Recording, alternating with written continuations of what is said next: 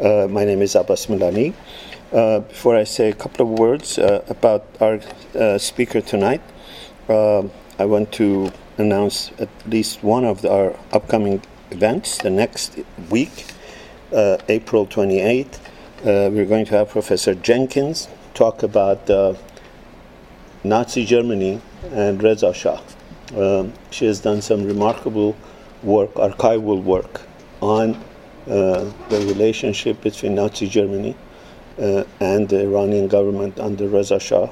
And as you know, this is the subject of a great deal of uh, hearsay and a great deal of gossip and innuendo. She has actually gone down on some really uh, interesting archival research. Schacht, about whom uh, she will be talking, is uh, essentially one of the masterminds of financial restructuring during uh, Reza Shah period.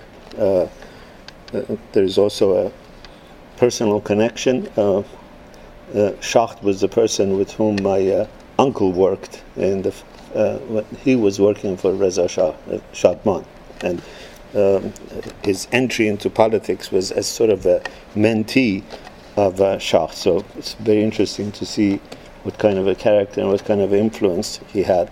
Uh, I think you all have these events, uh, our, our, upcoming events. We have uh, Sons of Spies, Chefs, and we have Mr. Behnoud coming in the next few uh, weeks.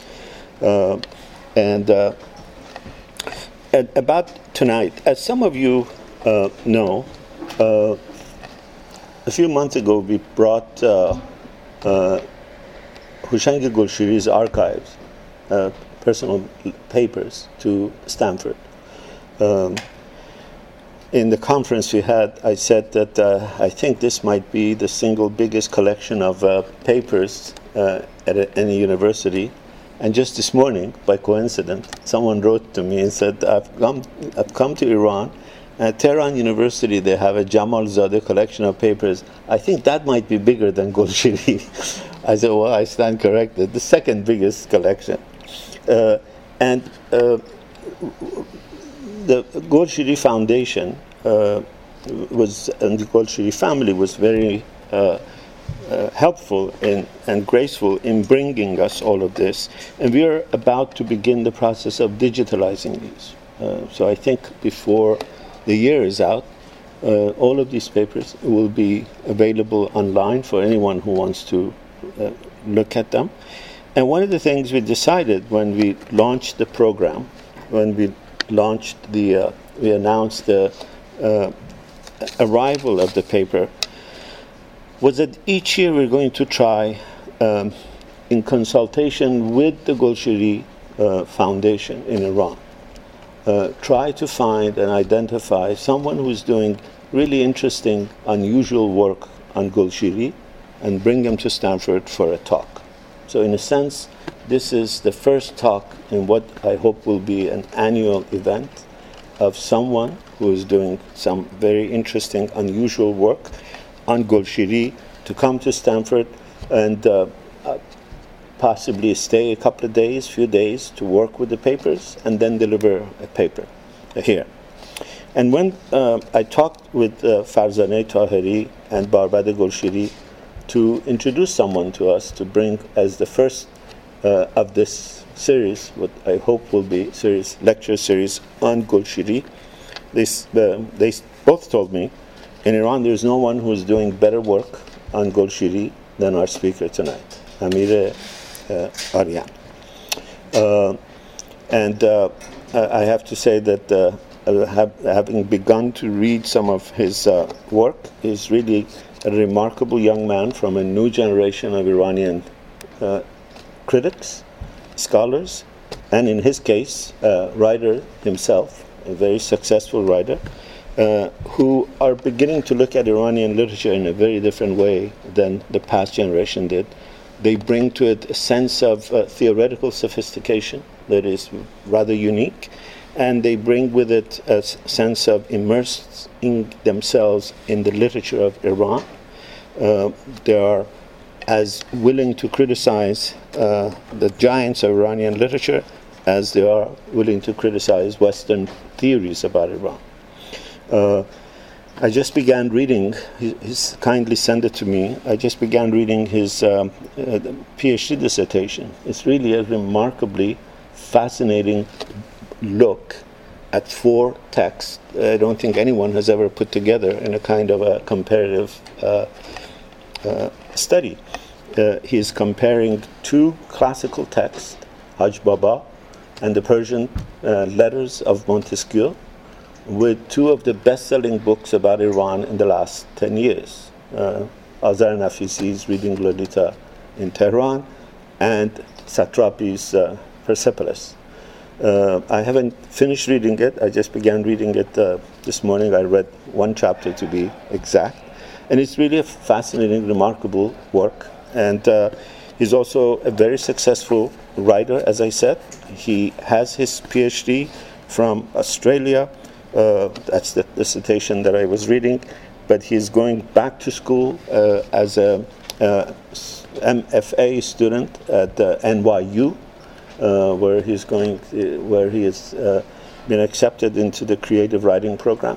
He has translated some really remarkably well chosen uh, works of literature. Uh, he has uh, translated some of my favorite novels. Paul Auster, for example, is translated, and some of uh, Doctorow and uh, P.D. James. Uh, I have I don't know which one of P.D. James he has translated, but I'm sure some of you have seen P.D. James's novels turned into great uh, films. And for an Iranian critic, an Iranian serious critic, an Iranian serious writer, to know that P.D. James is a great writer takes a great taste because the generation past looked down at mysteries and uh, these kinds of stories as cheap uh, police mystery novels, uh, bulk books. But P.D. James is a great writer, and it takes a great writer to know a great writer. So I'm very grateful that Mr. Arian accepted our invitation, traveled from Iran to here, uh, then from here to NYU, and an MFA in creative writing is, as I said, written a novel uh, that I haven't had the, the, good fortune to read, but I will. Uh, and he's going to talk about Houshang Golshiri and his prose. So please welcome Mr. Arya.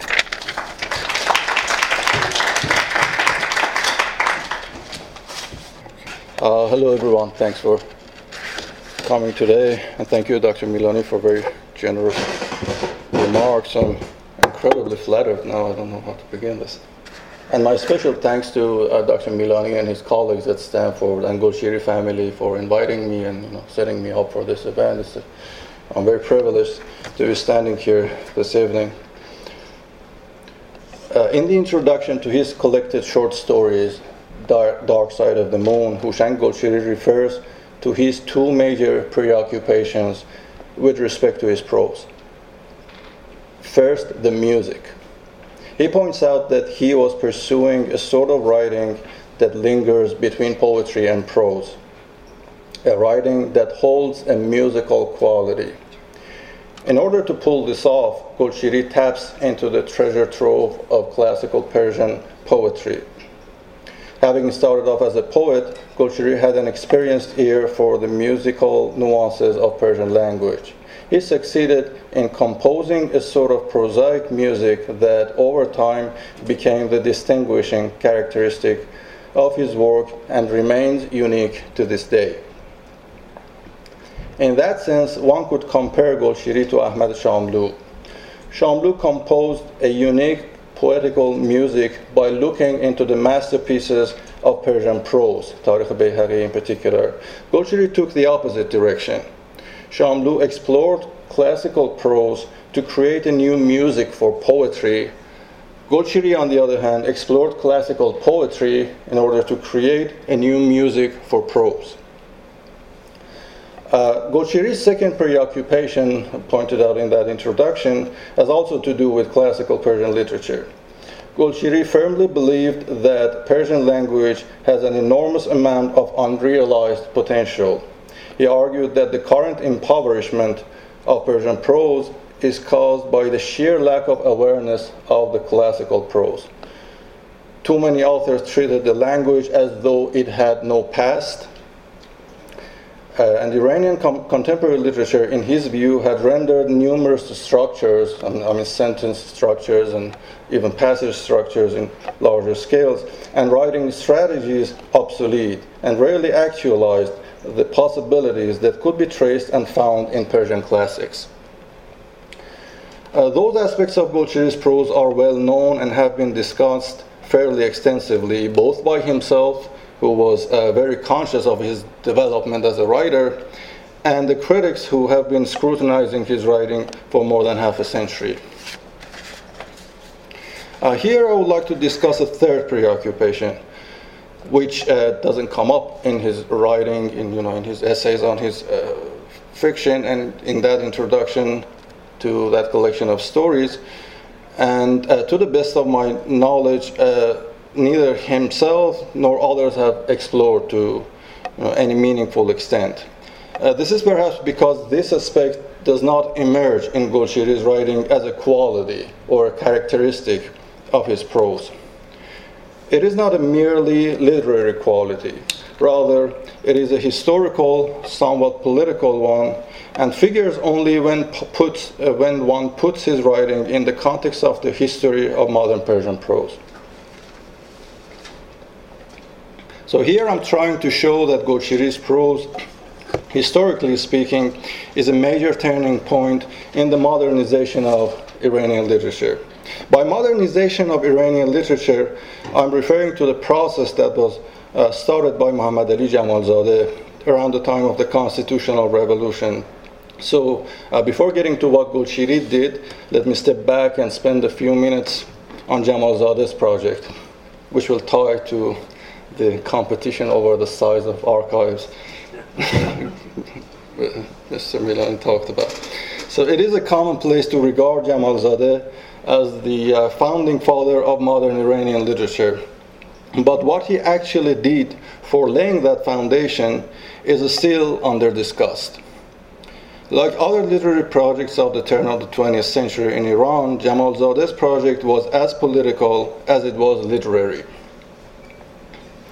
Uh, here, during this talk, I will talk about politics or will you know, use this term or adjectives like political, but by political, I mean it in a kind of very broad, loose uh, sense of the term. It's, it's, it's, it's more of like a philosophical, political concept. It's about uh, reflection on you know one's place with regard to the state or you know one's place with regard to other people or other countries and beyond that uh, so it's like a, more like a geopolitical philosophical concept than a purely political one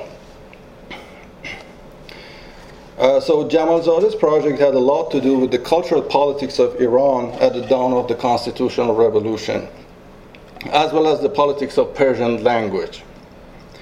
My argument is that Golshiri's project also pursues similar goals, although he never articulates them in those terms and approaches them from a very different point of view under different historical circumstances. We'll get to that uh, in a minute after this Jamalzadeh uh, section. Jamalzadeh began his career when Persian language was in a rather bleak place.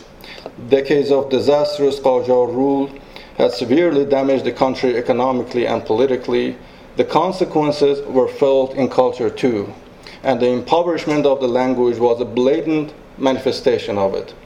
There are staggering figures about the widespread poverty and the political bankruptcy under the Qajars. Lesser known figures of this calamity reveal what happened to the language at the time, or the politics of the language, I, I mean. According to Ervand Abrahamian, uh, if I so I don't know how it goes to the next page.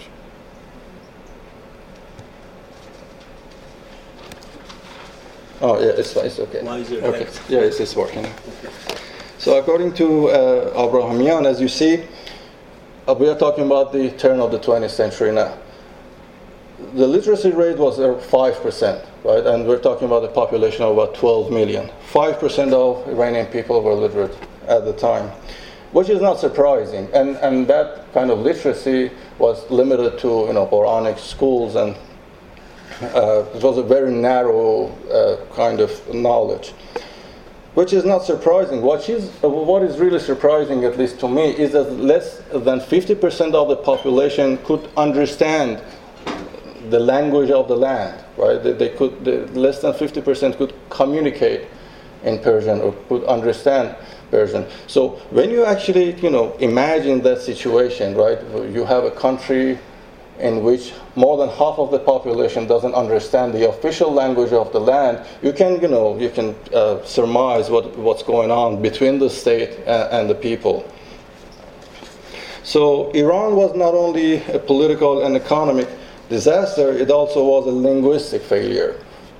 A patchwork where different parts could not even communicate with each other. It, it, obviously increases the risk of disintegration and mayhem because when communication channels are blocked, no central government can maintain the unity necessary for the survival of the nation. In the light of these figures, we can understand better what drove Jamal Zadeh to develop his particular style, also the political meaning of his project. Jamalzadeh was the son of a renowned orator, Jamaluddin Vaez Esfahani, and uh, perhaps his main takeaway from listening to his father's speeches was a deep awareness of the incredible power of words for reaching out to ordinary people, so called.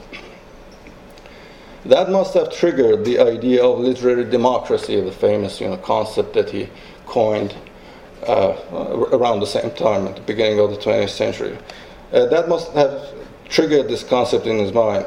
Jamalzadeh was dismayed by his colleagues because he believed they didn't appreciate the power of words for affecting reality. His anger manifests itself in his important introduction to his collection of stories, Once Upon a Time. In this seminal text, Jamalzadeh attacks literary intellectuals for regarding the ordinary people below human awam kal an'am, as he put it, and thereby falling short of fulfilling their tasks. The result, he argued, was the abundance of unreadable texts that serve as a jargon available only to specific cliques. Jamalzadeh, in contrast, pursues a middle language, a bridge across the chasm between the language of the elite and the language of the people and I'm quoting him here. In our country, authors usually neglect the ordinary people and produce unbreathable purple writing. In the civilized world, however, the cultures that pioneer progress steer towards concise, comprehensible writing. Men of letters there attempt to dress up complex concepts in terms understandable to everyday folks and articulate their thoughts into narrative to make them more accessible. If Jamalzadeh's uh, introduction to Once Upon a Time is his theoretical manifesto, his best known short story, Farsi is Sweet, is his fictional one. In this short story, four people happen to spend a night together in a prison cell. And the characters are Ramazan, an Ill- illiterate man who speaks the language of street, Sheikh, who is a typical Qajar cleric bent on convoluted combinations of Arabic and Farsi that barely make sense, and Monsieur, a westernized, a westernized flamboyant man whose speech is interspersed with unnecessary French words, and also, the, uh, of course, the narrator, who represents Jamalzadeh. It's kind of obvious. As the inmates speak, the narrator sits aside and watches this linguistic circus he raises an issue that was on Jamalzadeh's mind at the time. Why these four people who are supposed to have the same mother tongue fail to understand each other because there is no communication, uh, communication whatsoever between them. Such a situation, in Jamalzadeh's view, was a recipe for a cultural collapse, and Jamalzadeh was determined to address it in his writing. That's what his famous literary democracy is about creating a literary space open to all forms of linguistic performances, a space where various forms of language meet and interact, a middle ground that could be shared by all Iranians. So it, it was, it, his literary project was, at least in his mind, a unifying project, you know, a, a part of the constitution of a nation state. This trend continued more or less for another half century. Writers like Hedayat, Sadiq Hedayat, and Sadiq Chubak came up with proses and styles that bridge the gap, or at least try to bridge the gap, between the language of the elite and the language of the people. Until the 1960s and, and the 1970s, which is the time Golshiri appears. So my uh, description of Jamal Zadeh's project is you know, pretty ambiguous and is not that good because he's not the main concern of this paper, but I'm happy to discuss it after uh, the talking Q&A. so as Golshiri comes on the stage, Iran is a very different place compared to Jamalzadeh's time. Con consequently, the, politic, the politics of Persian language is also very different. So in the same book, uh, this is by the way, uh, uh Ervand Abrahamian's uh, a, a, history of modern Iran. So in in the same book, on the same page, I guess, I believe, yeah. So Abrahamian, uh, you know, makes this comparison. As you see, by the end of the century, by the end of the 20th century, so even less than that, uh, fig these figures belong to, you know, the 1980s and the 1990s, but we're discussing 1960s and 70s, but you can get the idea of the progress, of the rate of progress. I'm sorry. So, as you see, by the end of the century, uh, literacy rate has shot up to you know, almost 90%, it's above 80%, and you know, 1.6 million people are enrolled in colleges and universities, and and you know, more importantly, more than 85%, right, about 90% of the population could now communicate in Persian. So that kind of concern, that kind of you know. Uh, chaos that Jamalzadeh experienced at the beginning of the century did not, you know, did not apply to Golshiri's time. It, it, it, was not a preoccupation for him.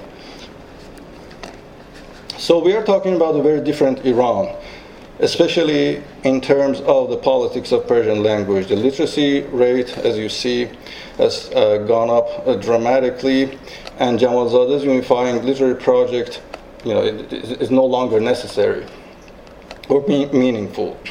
So it seems to me that in Golshiri's writing, from the outset, a sense of anxiety about the whole idea of literary democracy comes through. The opening up to the language of the ordinary people, which was highly fashionable when he started off as a writer, is absent from his work.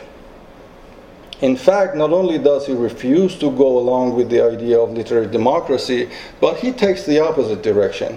Golshiri aspires to a sort, sort of linguistic concision and complexity and tries to revive a notion that was out of vogue for a long time eloquence.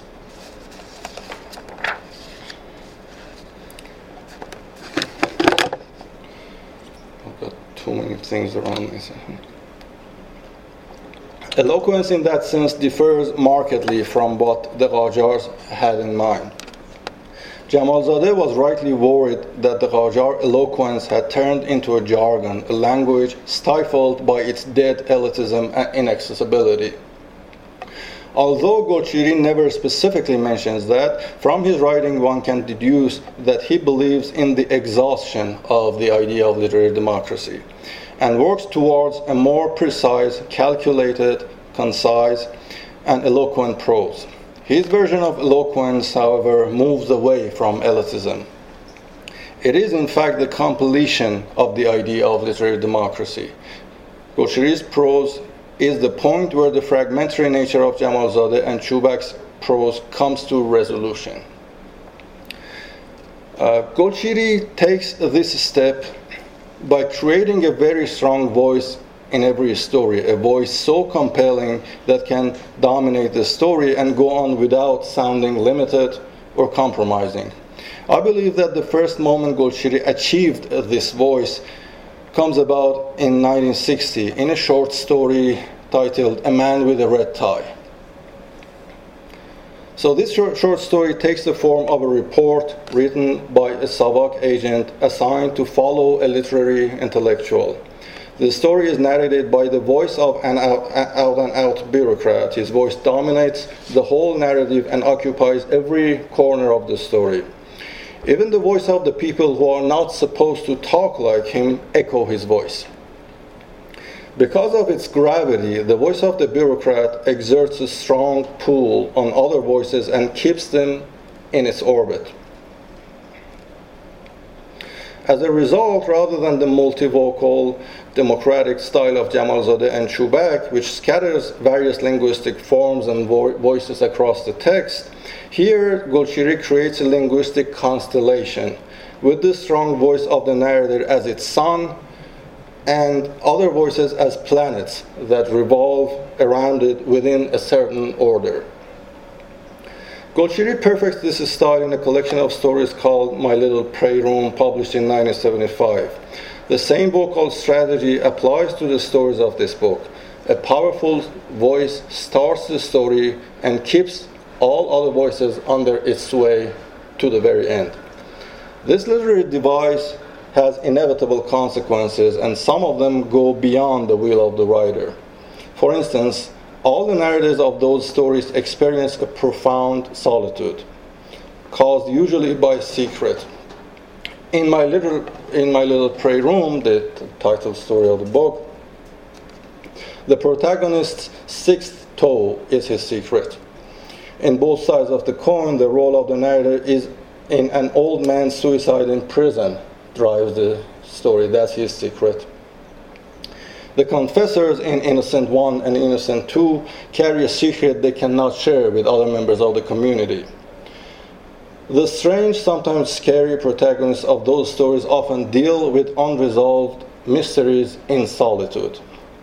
This confined range of moods and characters is the price Golshiri pays for focusing on the voice, on the construction of an eloquent prose, or as I call it here, on constituting new eloquence for Persian prose.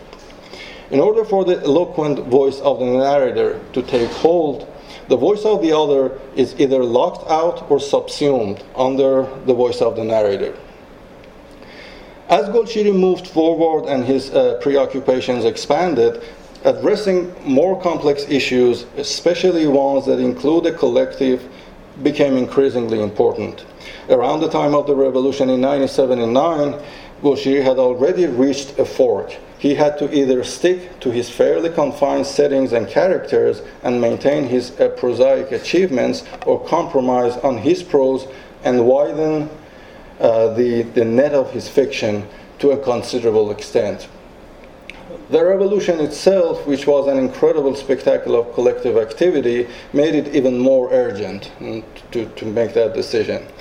Uh, but it didn't take long for him to come up with a solution, and it, it was a rather brilliant solution. So I, I try to uh, explore it a little bit here. Golshiri's response to this dilemma was the deployment of a narrator that has always resided in the margin of you know, storytelling techniques, the pronoun we.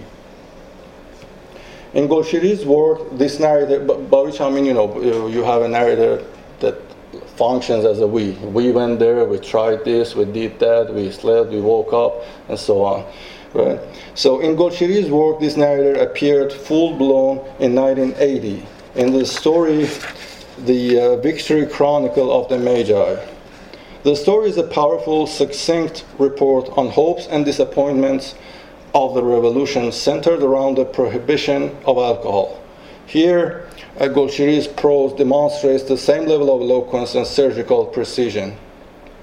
However, rather than those insulated, weird characters in their isolated rooms, as we saw in uh, previous stories, here a collective subject breaks out into the open the narrator, we, goes through the revolution as one mind, as witnesses, and reports as one voice, right? So you have a collective narrator that functions as you know one voice. Uh, to give us a touchstone, Golshiri pits the experience of this we against one character, namely Barat. So. Uh, Yeah, this is a passage uh, chosen from the first pages of the story, the, the Victory Chronicle of the Magi. Uh, this is the moment that Barat, you know, goes to the statue, that uh, famous statue of Shah on a horse, and which was taken down through the revolution, and uh, yeah, tries to take it down. So as Barat jumped off the truck, we made way for him, held his legs, and helped him up to the statue. Then he crept up the leg of the horse, grabbed its tail, and turned over to the top. He crawled forward and settled on the crest. We, the people standing as far as you could see, watched him. From the other side of the square, military trucks discoursed soldiers. We passed the news on to Barat, but he kept hammering at the horse. Right? So uh, as you see, uh, the, the, you know the, the, narrative kind of goes back and forth between Barat and the we, right? And you know this structure goes on throughout the story to the end. So uh, Barat, who used to run a bar, is a passionate revolutionary, but as things turn out badly, he grows disillusioned and gives up his zeal. The story then comes down to the conflict between the we, who stubbornly sticks to its revolutionary ideals and denies the facts on the ground, and the defiant Barat. Golshiri manages to maintain his masterful, eloquent, uncompromising uh, prose, yet he overcomes the shortcomings of that prose in addressing grand events and collective experiences but by employing this technique. Among Golshiri's stories in the 80s, which is perhaps the most fertile period in his career, four long stories are written with we as narrator. The last one is a unique experiment is in storytelling. Uh, the story is titled Khane Roshanan, and it's a little tricky to translate it because it has several connotations. Has it been translated? Yeah. What, what is the title? I don't remember. I translated it. Oh, did you? okay. And you don't, remember the title. Right. So I translated as house illuminators, which is not good, but uh, just as a tentative title, accepted. Uh, okay, so in house illuminators, the we consists of objects, the furniture of a house, right, which together report on the behavior of the owner of the house. Through their report, we get to know the man who's a writer, his relationship with his wife uh, and daughter, his time in exile, and so on. We get a lot of information about his life. The dynamic for giving traction to the voice of the narrator and making it compelling is similar to the Victory Chronicle. Just as we oscillated between Barat and others in that story, here we travel back and forth between the abstract general we which is the, you know, the, the combination of all the furniture, and the individual articles in the house, whose voices concretize and put flesh on the narrator. So, okay, I didn't know you translated. I, I hope it's not that disappointing. So, it is also selected from the first page of that story. It's a very difficult uh, text to translate, by the way, because you know it's, it's, it's, it's closer to poetry than prose, and you know there's a lot of unusual stuff going on in that text. So yeah, uh, it must have been dark, as dark as us, sitting quiet in our places, no whisper. When it's dark, we don't talk to each other. The mirror saw him first. He was dark, standing on the threshold, holding a bag in one hand and the dark silhouette of something in another hand. The mirror, illuminated by the lamps in the corridor, watched him and waited for him to switch on the light and start his quiet yet constant conversation with the whiteness of the wall before him. Here we see a seamless transition from the voice of the we to the report of the mirror, which is one of its components, the components of the we. Mirror reports back to we uh, the very moment it witnesses the man entering the room. Then the we comes back with a set of abstract reflections, and this is what it does throughout the story. Then another component, be it the sofa the man sits on or the clock the man looks at, reports back to the we, and that's how we you know, get the whole sense of the location, the character, and the narrator altogether. Here again, Golshiri finds a way to perform his ability in composing his eloquent prose while telling the story of a collective. one of the continuous uh, notions about Golshiri's writing is that his novels fall behind his short stories. His most acclaimed novel, Prince Ehtejab, is in fact a novella, and so are his other praised longer works, such as The King of the Benighted and Christine and Kid. He has written longer books, of course, such as Roy's Last Lamb, Jennameh, uh, Mirrors with Cover Doors, but in those cases, the episodic nature of the narrative makes it similar to a collection of long stories meticulously threaded together, rather than the novel in the, you know, in the conventional sense of the word. It seems that Golshiri's choice of prose was the main stumbling block to his becoming a novelist.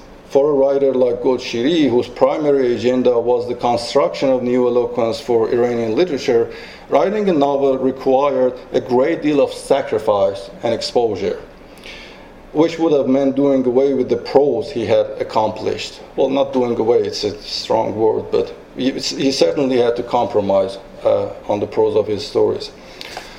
Overall, what Golshiri achieves in his writing, and I'm concluding this talk, is a brilliant prose that introduces to Iranian literature an idea it had abandoned since the constitutional revolution until 1960s and 70s. At the turn of the 20th century, the idea of eloquence, the notion of unified and polished prose, had taken a backseat to Jamalzadeh's literary democracy. The situation sustained for decades until Golshiri broke the mold. He showed how one can compose eloquent, univocal Persian prose without falling into the trap of the convoluted Qajar style. He writes his early stories deploying such prose and expands the scope of his writing after the revolution by using the pronoun we in several stories in the 80s. However, while this path earned him his place in the pantheon of Iranian short story writers, it somewhat blocked his way to writing quote unquote great novels. Towards the end of his life, one notices a gradual opening of his prose, a leaning towards a more novelistic, discourse manifested in later stories such as Ganjnameh and Zarathustra's Fire. But he didn't get to develop and realize the new potentials of his writing uh, since his life was cut short under the pressure inflicted upon him by mercenaries of the forces who deeply and passionately hate novels. Thank you.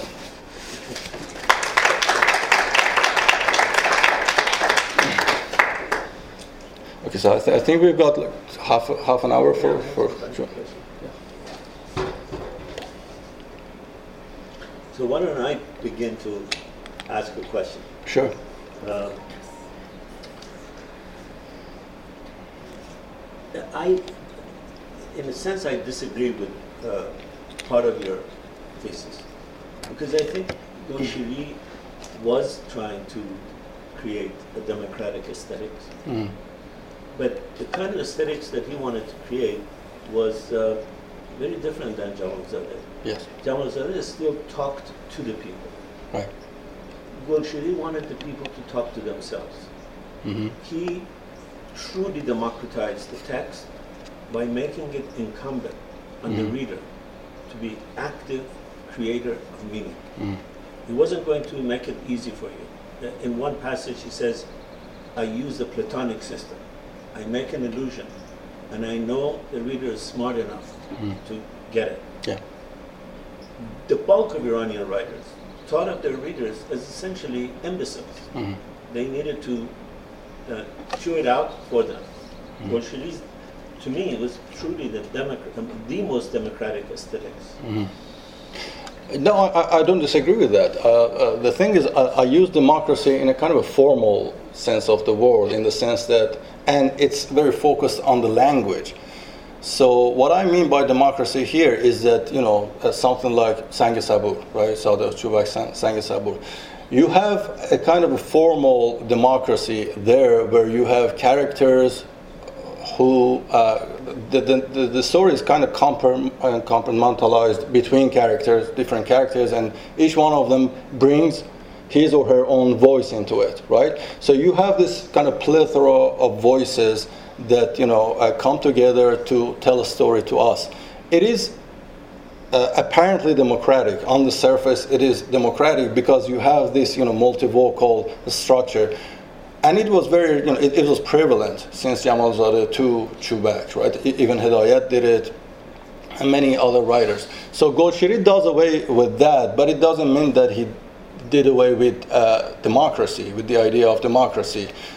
He did away with the idea of formal democracy or democracy in the sense of you know having a, variety of voices in the text, right? He didn't he didn't care about that. So this is what I mean here, right? It's it's it's more about uh, having like a, a, variety of voices in the text, which Jamalzadeh considered being democratic, and how Golshiri kind of uh, moves away from that and constitutes his own. Uh, prose or his own style. So yeah, we can, you know, we can, uh, uh, I can even uh, argue about him being more democratic than them from a different point of view, in the sense that when you have this, uh, you know, in, in, a way that Jacques Rancière talks about Flaubert, right? Because Flaubert was, you know, he, he absolutely did the same thing with French language, right? He kind of uh, put aside the, the, the Balzacian kind of circus of languages or uh, various uh,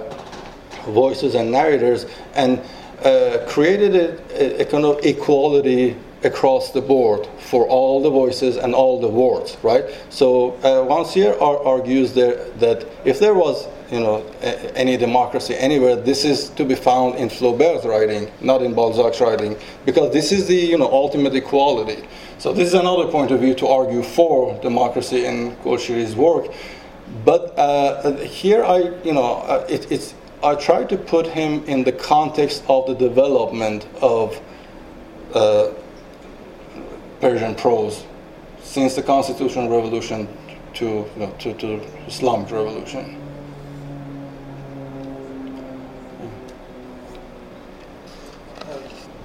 I wonder if can say a little bit more about this use of we, mm. I, uh, which is very interesting. What, what he's what he's trying to achieve with it. You can elaborate more. I, it just reminds me of a, a, recent book, relatively recent book. It's called The Buddha in the Attic mm. by Ju- Julie Otsuka. Uh, she talks about the experience of Japanese right, right. American, mm. Japanese uh, Japanese American mm. early uh, days of you know, past century. Mm-hmm. Uh, so she uses we and I, and uh, she moves from we to I very, in a very interesting way right. that, creates a both collective, uh, but also a singular eyes mm-hmm. in that creates collective. That's kind of interesting move if you can just sort of yeah, that's what I think too. It's I think it's a very brilliant uh, strategy for uh, writing a story of a revolution, right? It, it, particularly when you have a short story, when you don't have this, this, large room for maneuver and you've got to cram a lot of things into a fairly limited space.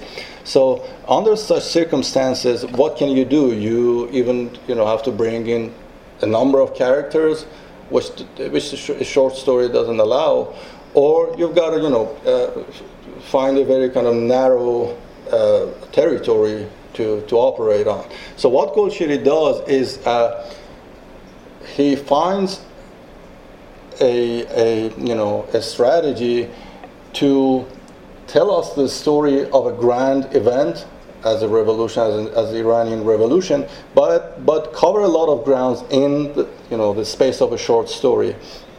It's also important in another way uh, when you look at it, because the, the revolution, particularly the Islamic revolution that we had, was indeed carried out by a we, right? So, and, and I think all of the revolutions, uh, it, it happens there too. So you had a you know, large number of people from all walks of law, life coalescing around just one demand, right? So when you have this situation and you want to cover it in a short story, I think the best way to do it is to, to narrate the whole thing with a we. In this way, he uh, shows us how uh, the whole uh, kind of process of the revolution ossifies, gets ossified, and you know uh, gets sol- solidified in a, a, limited range of ideas and notions and slogans, and how a large number of people kind of stick to it without uh, being able to thinking critically about it, right? And in, in the other story that I pointed out, is so you have that structure in another story, Qasideh Jamaliyeh, right? So there, there is a village, and the people of the village uh, talk as a we to us about a kind of a half crazy man who brings a, a number of camels into that village. In another case, in uh, House Illuminators, or the, the, original title, whatever it is, uh, in that case, you also have a similar situation. You have the furniture of a house, which could not have like distinct characters, right? You, you cannot, you know, separate them and give them. Uh, you can do that, but it, it, it probably doesn't get off the ground. But when you uh, actually use this we as uh, the as, as, the representative of the furniture as a whole, and yet you you know bring in uh, separate articles one by one in interaction with the we, and, and you make this back and forth, you create a space that. Uh, uh, probably for the first time in you know Iranian story writing, at least, you have a story in which the still life is speaking to you, and, and its and its voice is convincing. Its, its voice is persuasive, right? So at least in these two instances, uh, given the subject of the story, I think uh, the, this uh, kind of choice of the narrator is very successful.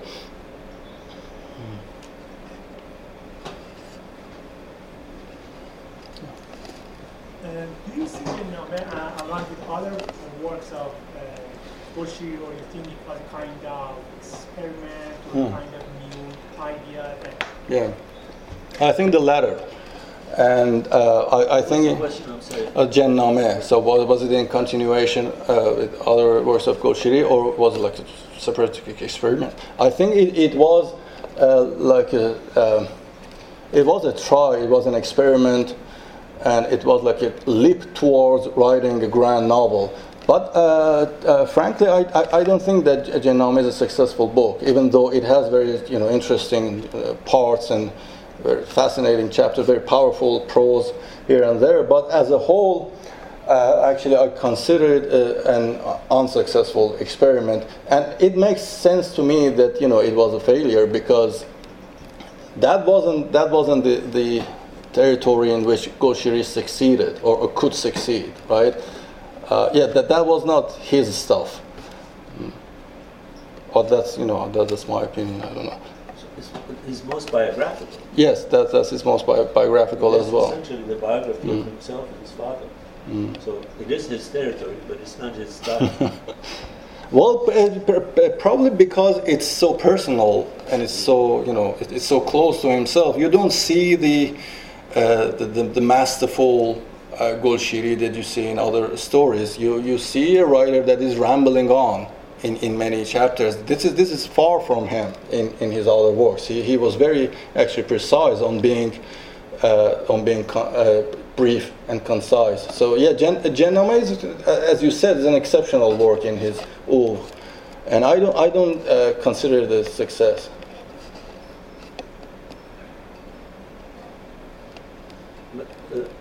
you also seem to not think Barre Gumshude Rai is successful. Yeah, is it is. Uh, well, as I pointed out to, to this book, I think it is a great book.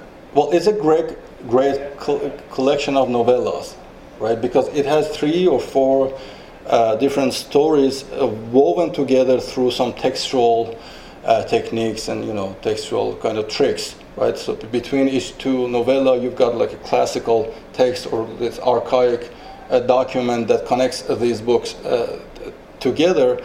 So even there, and, it's a very kind of common style. Even particularly recently, you see a lot of uh, that stuff in, in, in, American and European novel. But still, uh, I think it actually uh, is a you know is, a kind of a, a testament to what I'm saying here Golshiri, when he gets to like 90, 100 pages, right? From that point on, he either has to like change the style or move to a different uh, place and employ a different kind of uh, prosaic strategy, or if he goes on like for 200, 300, 500 pages, like uh, what he did in Jennameh. And this is the only case that he did so. Uh, he, he barely pulls it off in, in those very long texts.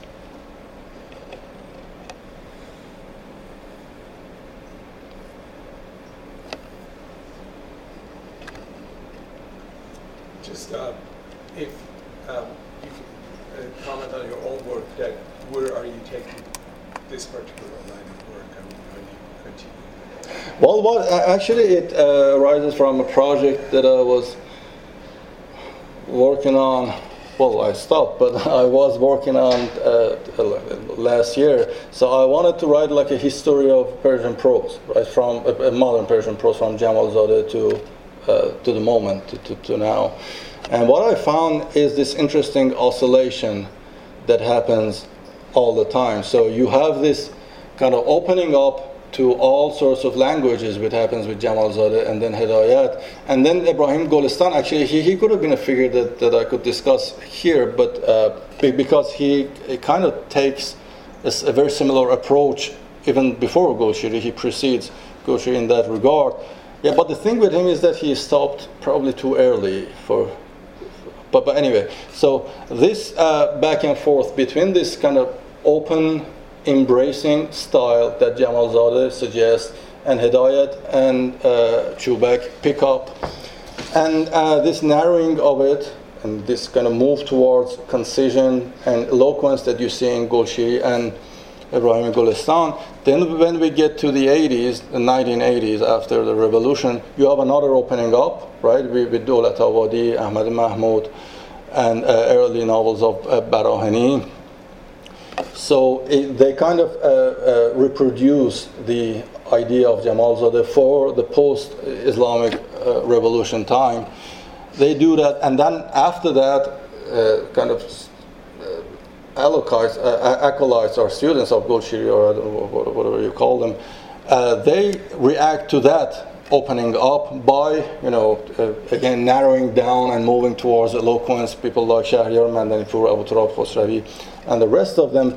And in the uh, in 2000, like over the last 10 or 15 years, you have another, although in a smaller scale, you have another kind of opening up, right, to the language of the middle class, the language of, you know, the, the youth, the language of, I don't know, streets of Tehran and, and things like that, which is not that successful, but it uh, harks back to the idea of literary democracy. So what we have had this kind of pendulum, this, this, uh, this swinging back and forth between kind of two poles. At one pole, you have this uh, precision, this surgical prose, uh, this eloquence, right, which is dominant. And the other end, you have this opening up, this kind of m- multiplicity of voices, this plethora of, of characters and narratives.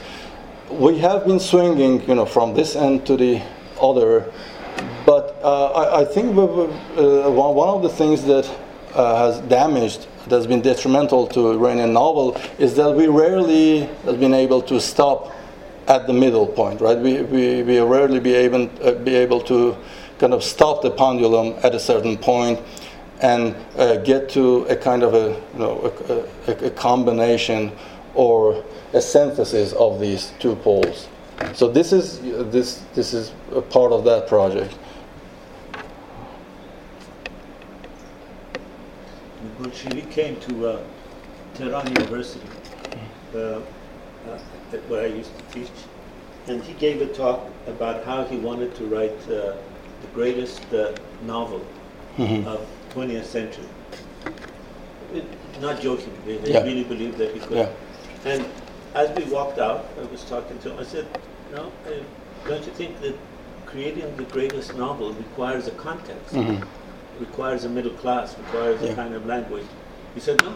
Hmm. Uh, you can, with perseverance Mhm. and with genius, essentially, with the combination of hard work Mhm. and genius, you can transcend those limits. Do you agree? Huh? Do you agree? No, I, Oh. clearly not. I Mm. don't. Yeah. Uh, nothing happens out of nothing. Right. There, there is a, uh, Yeah. uh, there's a logic to history. Yeah. And, uh, uh, but I, you know, uh, the point that you said that part of his democratization is, if I understood you correctly, and please correct me if I didn't, is that he sort of democratized the language by making it, uh, making all words equal. Yes, exactly. That's what I mean. Uh, But, you know, part of what makes novels, novels is polyphony. It's this multiplicity of voices. And I think there is multiplicity of voices in Golshiri. I don't think there is an equality of uh, words. I think there is, you know, it's really like a Munabbat Kari, where different things have different weight in them. And he has, I, I don't know of anyone who has used poetry Yeah. as effectively as he Yeah. has in a novella. Yes. He has actually, in Shah Hmm. shown not just poetic language, he uses poetry Yeah, quotations, into a yeah. Novel form, which is, I think, remarkable. Uh, Uh, so, uh, okay, let me say uh, we are talking about now uh, the di- uh, so by, the okay the polyphonic nature of the language in Chubak is different from Golshiri, right? So you, there you have in Chubak you have a variety of tones or moods of speech. mm. In Golshiri, you, you, you barely get that. At least in his successful works, mm, in his you know successful short stories, he's not interested in that, in my opinion. Right? To have, I don't know, a, a goon speaking like a goon, a mullah speaking like a mullah, a I don't know, a prostitute speaking like one, and so on. Golshiri is not interested in that, at least in his successful works, I, I believe. He pursues polyphony elsewhere, not in the tone, right? That, that, that's, that's the whole point of my talk, right? How, we, how he moves away from this formal polyphony or formal democracy, which, uh, which makes an equili- equilibrium between the, the, the, the multiplicity of tones and multiplicity of voices and democracy, how he moves away from that and tries to achieve the same kind of goal or the same kind of ideal uh, through eloquence, right? Through precision, concision, and this, you know, very kind of meticulous prose, right? This is this is the question actually here that that, that I'm saying. Well, this is uh, the, the description of what happens between Jamalzadeh and Golshiri, but what Golshiri does actually to to carry that out is, you know, is a subject is, is, is a debate for another day. I think part of, I mean, Chubak's polyphony, for example, in Sangi Sabur, is a phony polyphony, in my view. You know, he has seen something in James Joyce and he thinks he has to emulate it. It's an emulated polyphony. Golshiri's is a very organic, ingrown, and the source is as much from Quran as it is from Joyce. It- he takes his uh, clues stylistically from the same tradition that he's trying to bring the poetry, the prose, the Bayhaqi. and Right. Mm. Well, no, I probably wouldn't call Chubak's polyphony phony, but but but uh, not, not all of them. In Some of them it's brilliant. Yeah. But Sangi Sabur, Right. because you the quotes you gave, the examples you gave were actually from Sangi Sabur. I find that very fun. I Okay. find that very. okay. Thank you very, very much. Uh, thank you, thank thank you all for coming.